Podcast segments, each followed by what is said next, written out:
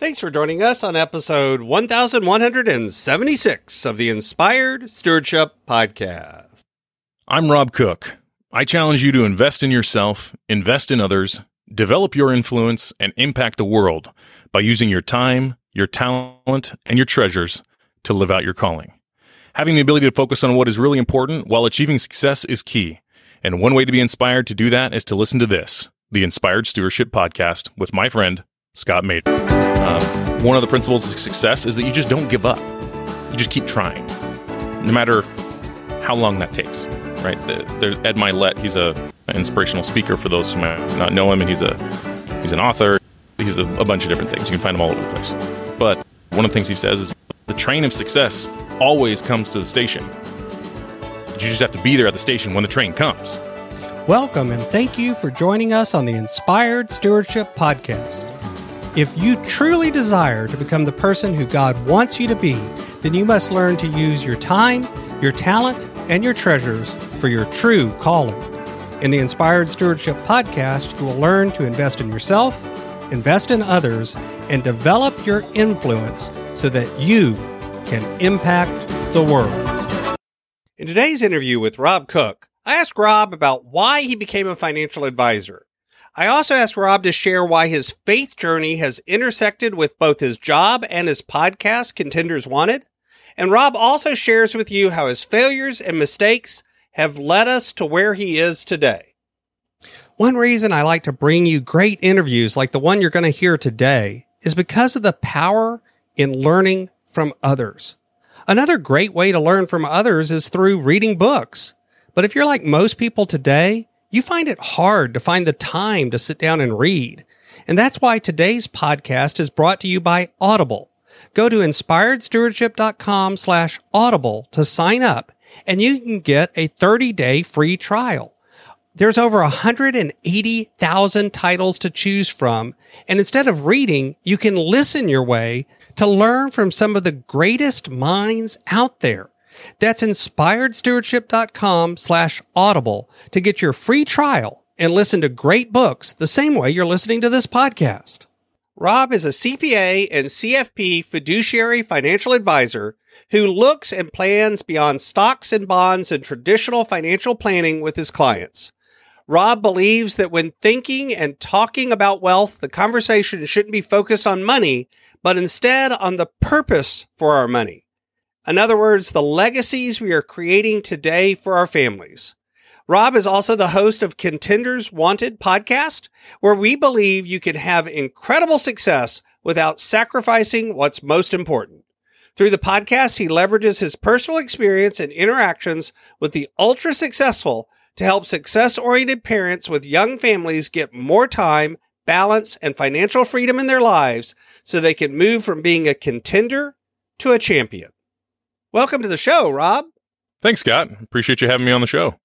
Absolutely. It's great to have you here. And let's start with this. We just talked about in the intro how you're a financial advisor, C P A, C F P, all of the alphabet soup of letters that, that yep. works around that stuff. Can you talk a little bit about your journey and what brought you to becoming a financial advisor? I'll admit it has been a bit of a roundabout journey. I am, I'm the kind of person that as a kid, I really wanted to know what I was going to do with my life. I was always forward thinking. I was always trying to plan out my future. And in high school, I had thought about it a ton, ironically. I was one of those kind of old soul kids. And I realized, okay, there were three or four things that I knew I wanted out of my career. I wanted, number one, I wanted to do something that was fulfilling, that every day was making a difference in someone's life. Number two, I wanted to do something where I made good enough income that if my wife didn't want to have to work, she wasn't going to have to. I had grown up in a home where my dad worked hard so that my mom could stay home, and it was a huge blessing to us kids, and I wanted my wife to be able to do the same if she wanted. She didn't have to, but if she wanted that.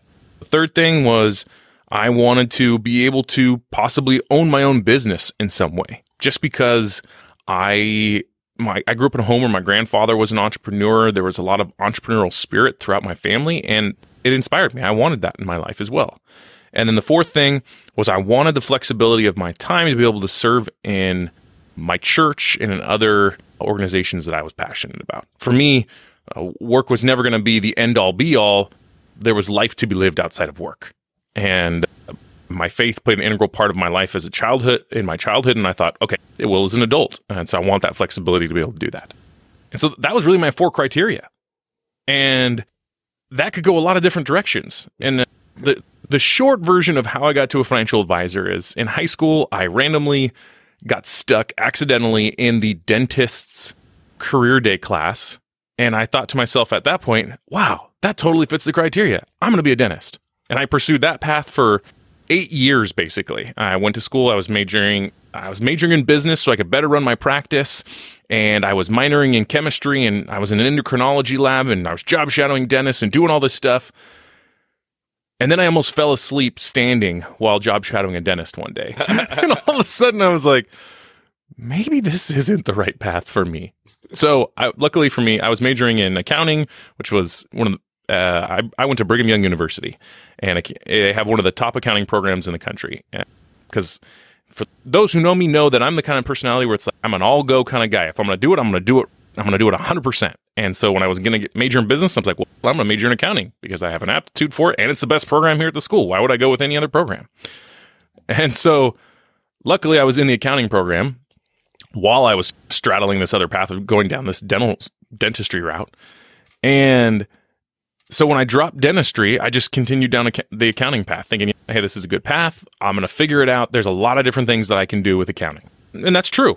So I, I did an internship at a, a big four uh, accounting firm, big, the big four being Ernst and Young, PwC, K P M G, Deloitte and Touche. So I went to E Y in the Bay Area here in California and got a job offer. But I knew in my heart of hearts that I did not want to be an accountant. It's just... I was an auditor, actually, and I like to jokingly say anyone, everyone, no one wants to be an auditor. Everyone who is an auditor also doesn't really want to be an auditor. That's just a, a job for them in the meantime. And so it led me down this secondary path of then trying to figure out, what am I going to do? I had my four criteria still. How am I going to get there? And my very last semester, or it's actually my senior year of my master's degree in accounting, I went to a networking event and met a gentleman by the name of Michael Phelps, actually. But uh, not Michael Phelps, the swimmer. He was Michael Phelps, the financial advisor based out of Southern California. And it just hit me right there that, oh my gosh, a lot of things had clicked. I had always loved personal finance. I had always loved investing. So I had always talked about finance with my grandfather. We used to, I used to work with him in the summers, and he was the first person to really talk to me about money and finance in a way that I was a sixteen-year-old kid, but it was almost like I was part of the adult conversations. And so since that time, I had always really enjoyed money and finance, and I realized I could take what was a hobby and passion of mine and really just turn it into a career. And that, that career, I could make enough money. My wife didn't have to work. I could do something meaningful and help people every day. I could, in a way, own my own business. I could fulfill all my four criteria, basically. And so I decided to pursue wealth management. And that t- that was a three and a half year journey trying to get out of accounting and get into wealth management. And we could talk about that story later in terms of the lessons learned in that whole journey. But that's the short version of how I got from where I was as a kid through to be finally becoming a financial advisor. A roundabout way, dentistry to financial advising, dentistry, accounting, and then fin- finally becoming a financial advisor. Mm-hmm. And the dentistry started as funny, but but at the same time, it makes sense. So a- as part of that, can you expand a little bit? You know, you, you said you were very forward-looking as a kid. You always wanted to know what you were going to do. And we talk a lot on the show about calling and about, you know, what does it mean to have a calling and how do we recognize a calling? How do you think this journey fits in with your path towards figuring out what are you going to be when you grow up, so to speak, for someone else that's maybe hearing this and saying, well, I've been struggling with this thought myself? Honestly, I'm still figuring it out. I would say, uh, I honestly look at my career and I look at, and you talk about this idea of calling. Mm-hmm. When I think of calling, I my thoughts immediately turn to my faith. Okay. Because I tell people that if you don't know at least a little bit about my faith, you can't possibly know me, because it's so interconnected and woven into the fabric of my life. And for me, calling means that it, it's not mine. It's it is given to me from God in a way. That's how I interpret calling. Others might, maybe it's the universe, maybe it's just their great passion, or whatever. But for me, I view myself as a soldier in the army of God. I get my orders from Him, and I go and do. And so I'll admit, I don't feel like I I know what my calling is.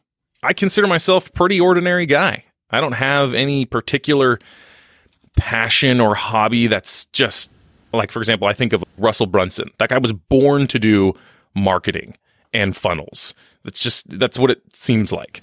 The guy's, Tony Robbins, the guy seems to be born to do personal development stuff and be a speaker.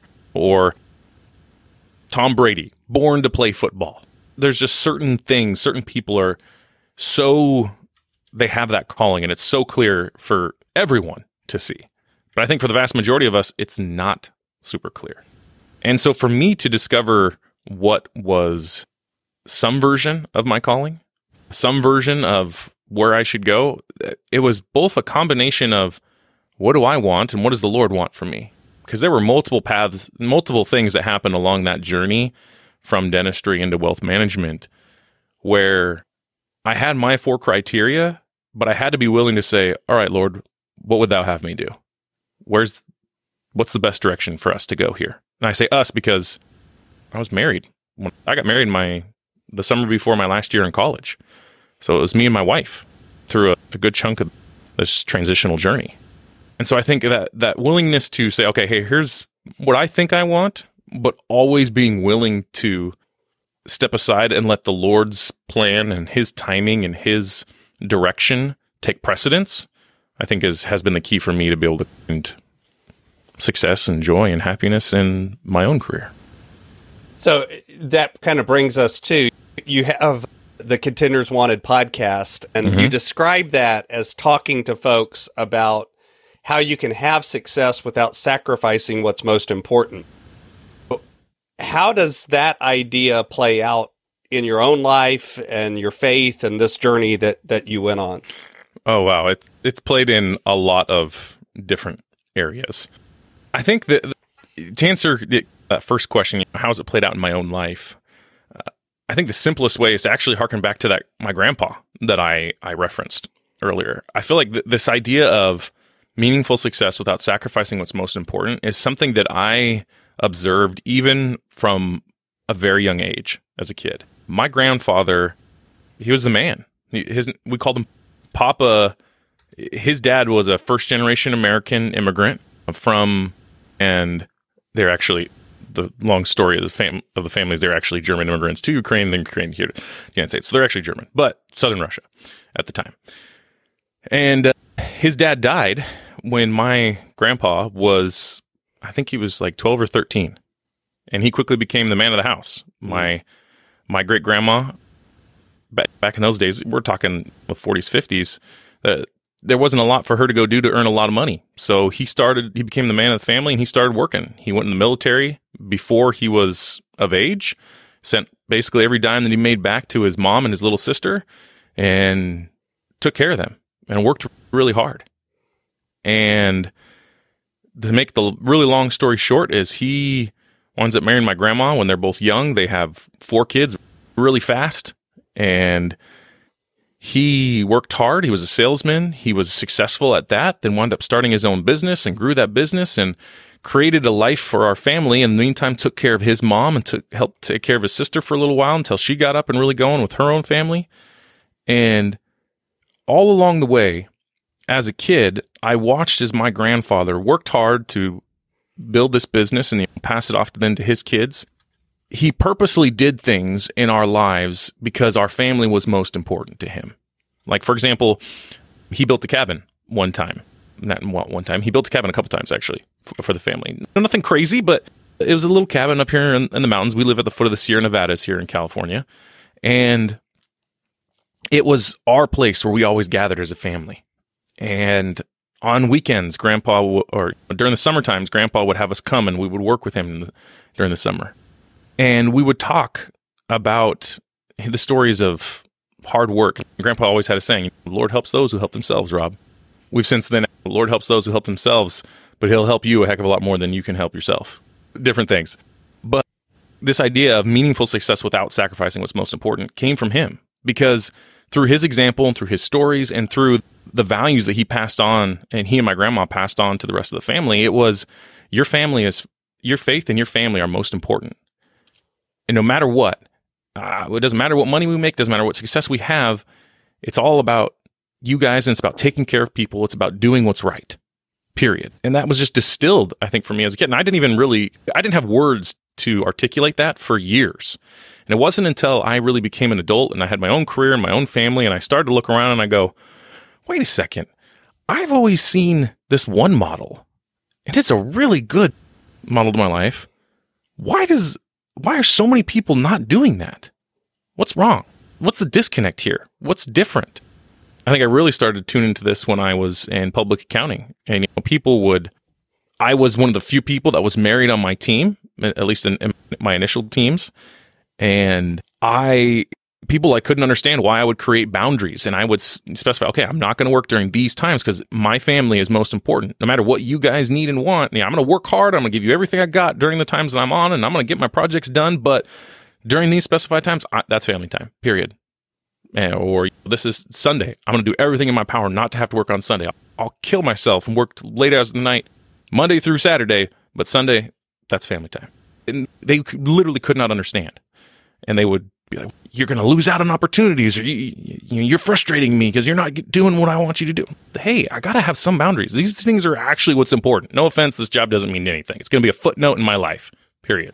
But that mentality just wasn't there. And so, when, as I started to see those things, it made me realize that there is a better way. And there are some people out there who live that way.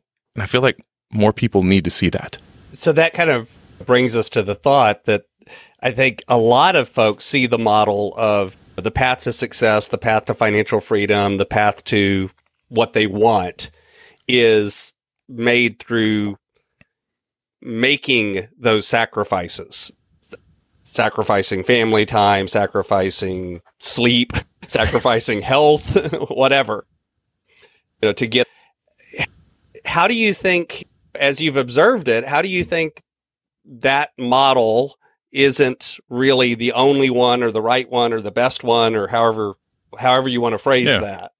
I'd honestly just say that that view and that opinion is just a limiting belief in your own mind. Really, uh, let's take the example of the four-minute mile, right? Before Roger Bannister ran the four-minute mile, the sub-four-minute mile, everyone thought it was humanly impossible. There was no way that the human body could run that fast. You know what's funny? Now, the world record mile time is three minutes and forty-three seconds. Just shattered in you know, the world of track, the four-minute mile. Abolished it. As soon as all of a sudden people broke through it, all of a sudden anyone could break through it.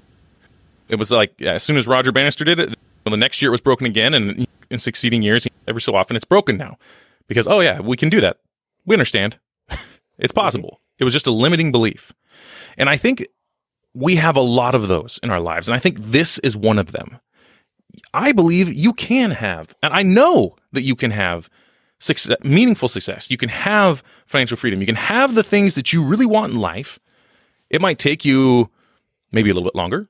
It might be a different way than you anticipated, but you can find a way if that actually is important to you to keep those things in balance. It's like uh, I was listening to, I'm, I'm a podcaster, but I love podcasts. I listen to a bunch of different podcasts, and I was listening to one recently, and the host was talking about the difference between something being important versus it being a priority, or being interested in something being a priority. There's a spectrum, maybe you could say interest, important, priority. If it's a priority, you're going to make it happen. So let's say, let's say your kid was going to die and you had to figure out how to make five thousand dollars to cover some sort of payment so they could get some medicine so they could live. You'd find a way to make the five thousand dollars because it's more, it's a priority for you for your kid to live. If it's a priority for you to have balance, if it's a priority for you, if your family is your priority, if your faith is your priority, you will find a way, period, in my opinion. Even if that means you go a little slower. Even if that means you might have some uncomfortable conversations at work.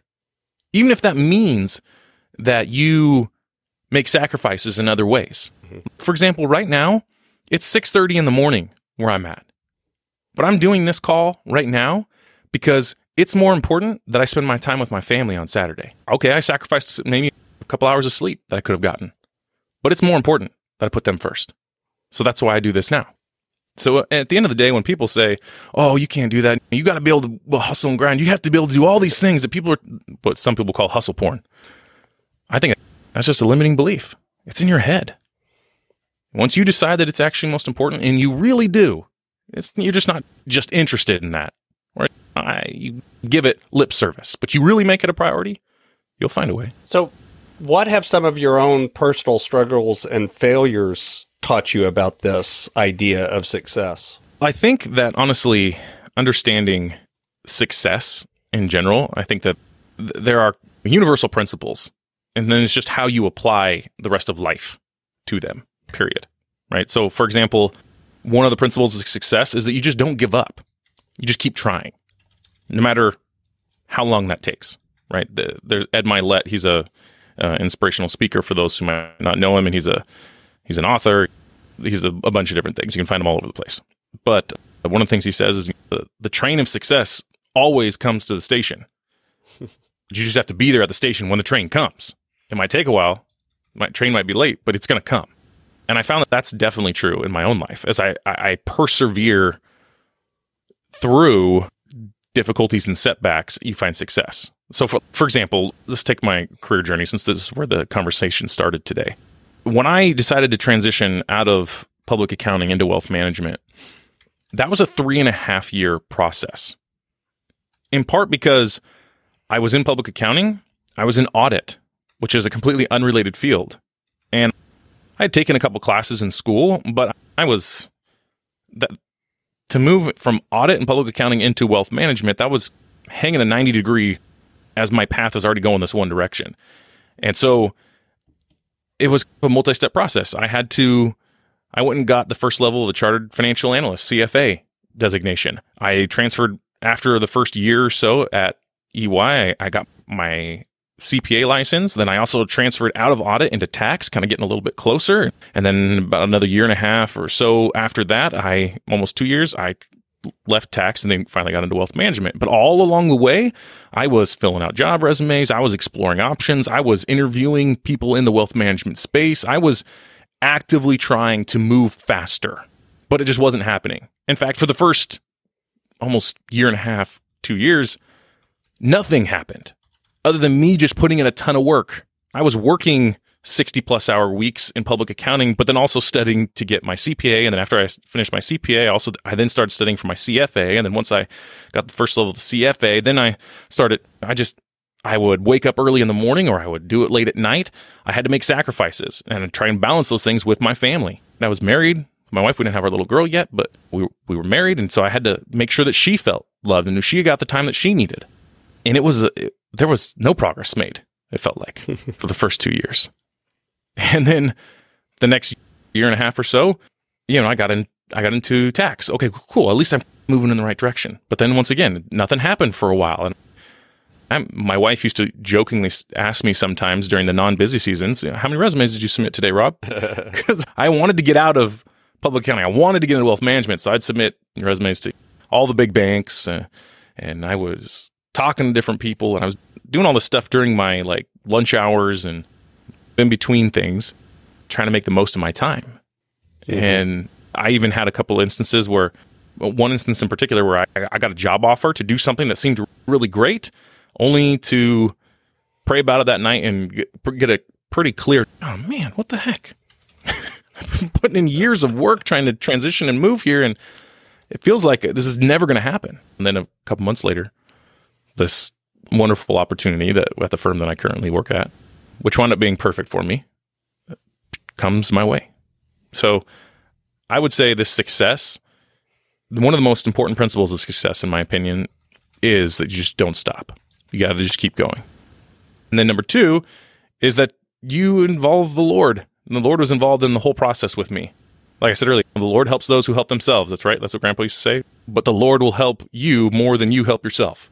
I've always found that if I keep working and, and striving, the Lord will make of me and my path and my journey far more than I would have originally thought. Like the job opportunity that I got finally to get into wealth management the best possible position to be in that I could have imagined. But was the, were there some details that may not have been ex- exactly the way that I thought it should be? For sure. Was the path to get there exactly the path that I had hoped for? Of course not. But it wound up being so much better for me in the long run. Do you think that's part of what lets you persevere, is that faith, that belief that, wait a minute, this is going to work out in a way that's better than I think? Or did you struggle with that during that journey?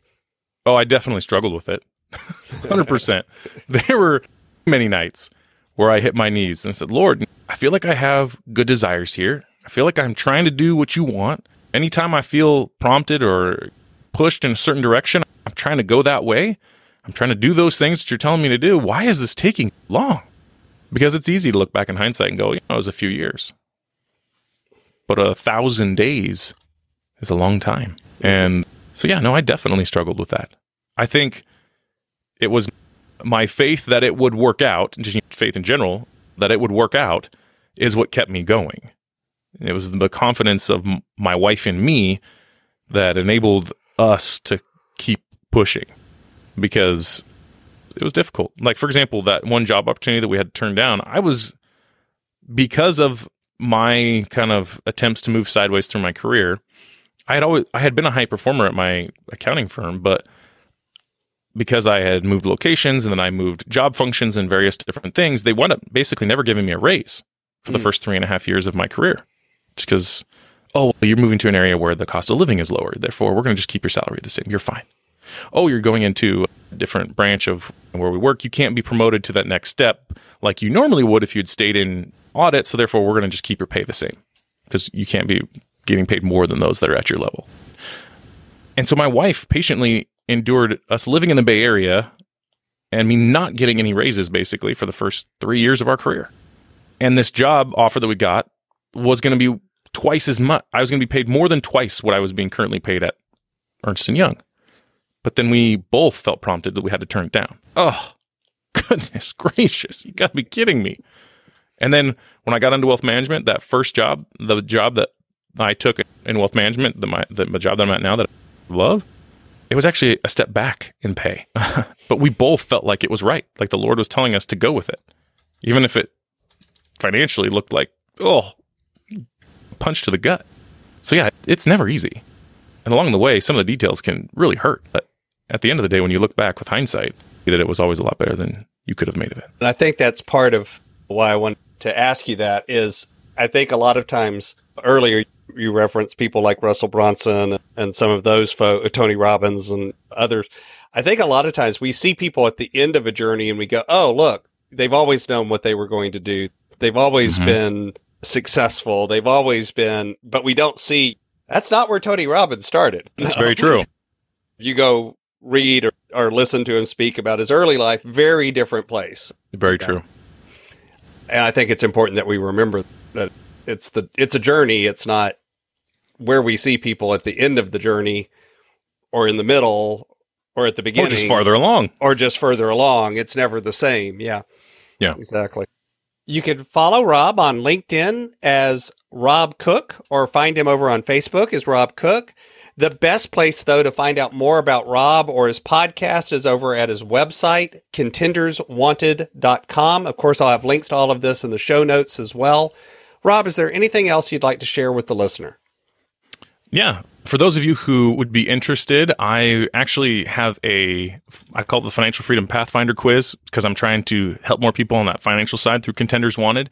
If you've ever wanted to know, you know, what path should I take to reach financial freedom? What's the, the best path suited for me and my personal desires and predispositions and that sort of stuff? I've taken ten plus years of personal finance and wealth, learning about wealth and wealth creation and talking with people on my show and different things, and created a quiz that helps people figure out which of one of the twenty-five, I think are the twenty-five unique paths towards financial freedom is best suited personally to them.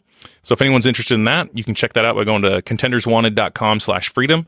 You can fill out the quiz and get that for free. And there's also a couple of bonuses that come along with it just for completing the quiz. Awesome. That is a, that sounds like a great gift. I'll link that up in the show notes as well so folks can find it easier if they're driving or otherwise can't find it. Thank you so much for being on the show today. Really appreciate everything that you've shared. Thank you, Scott. Thanks for having me on. Thanks so much for listening to the Inspired Stewardship Podcast. As a subscriber and listener, we challenge you to not just sit back and passively listen, but act on what you've heard and find a way to live your calling. If you enjoyed this episode, please do us a favor. Go over to inspiredstewardship.com slash iTunes rate, all one word, iTunes rate. It'll take you through how to leave a rating and review and how to make sure you're subscribed to the podcast so that you can get every episode as it comes out in your feed. Until next time, invest your time, your talent, and your treasures. Develop your influence and impact the world.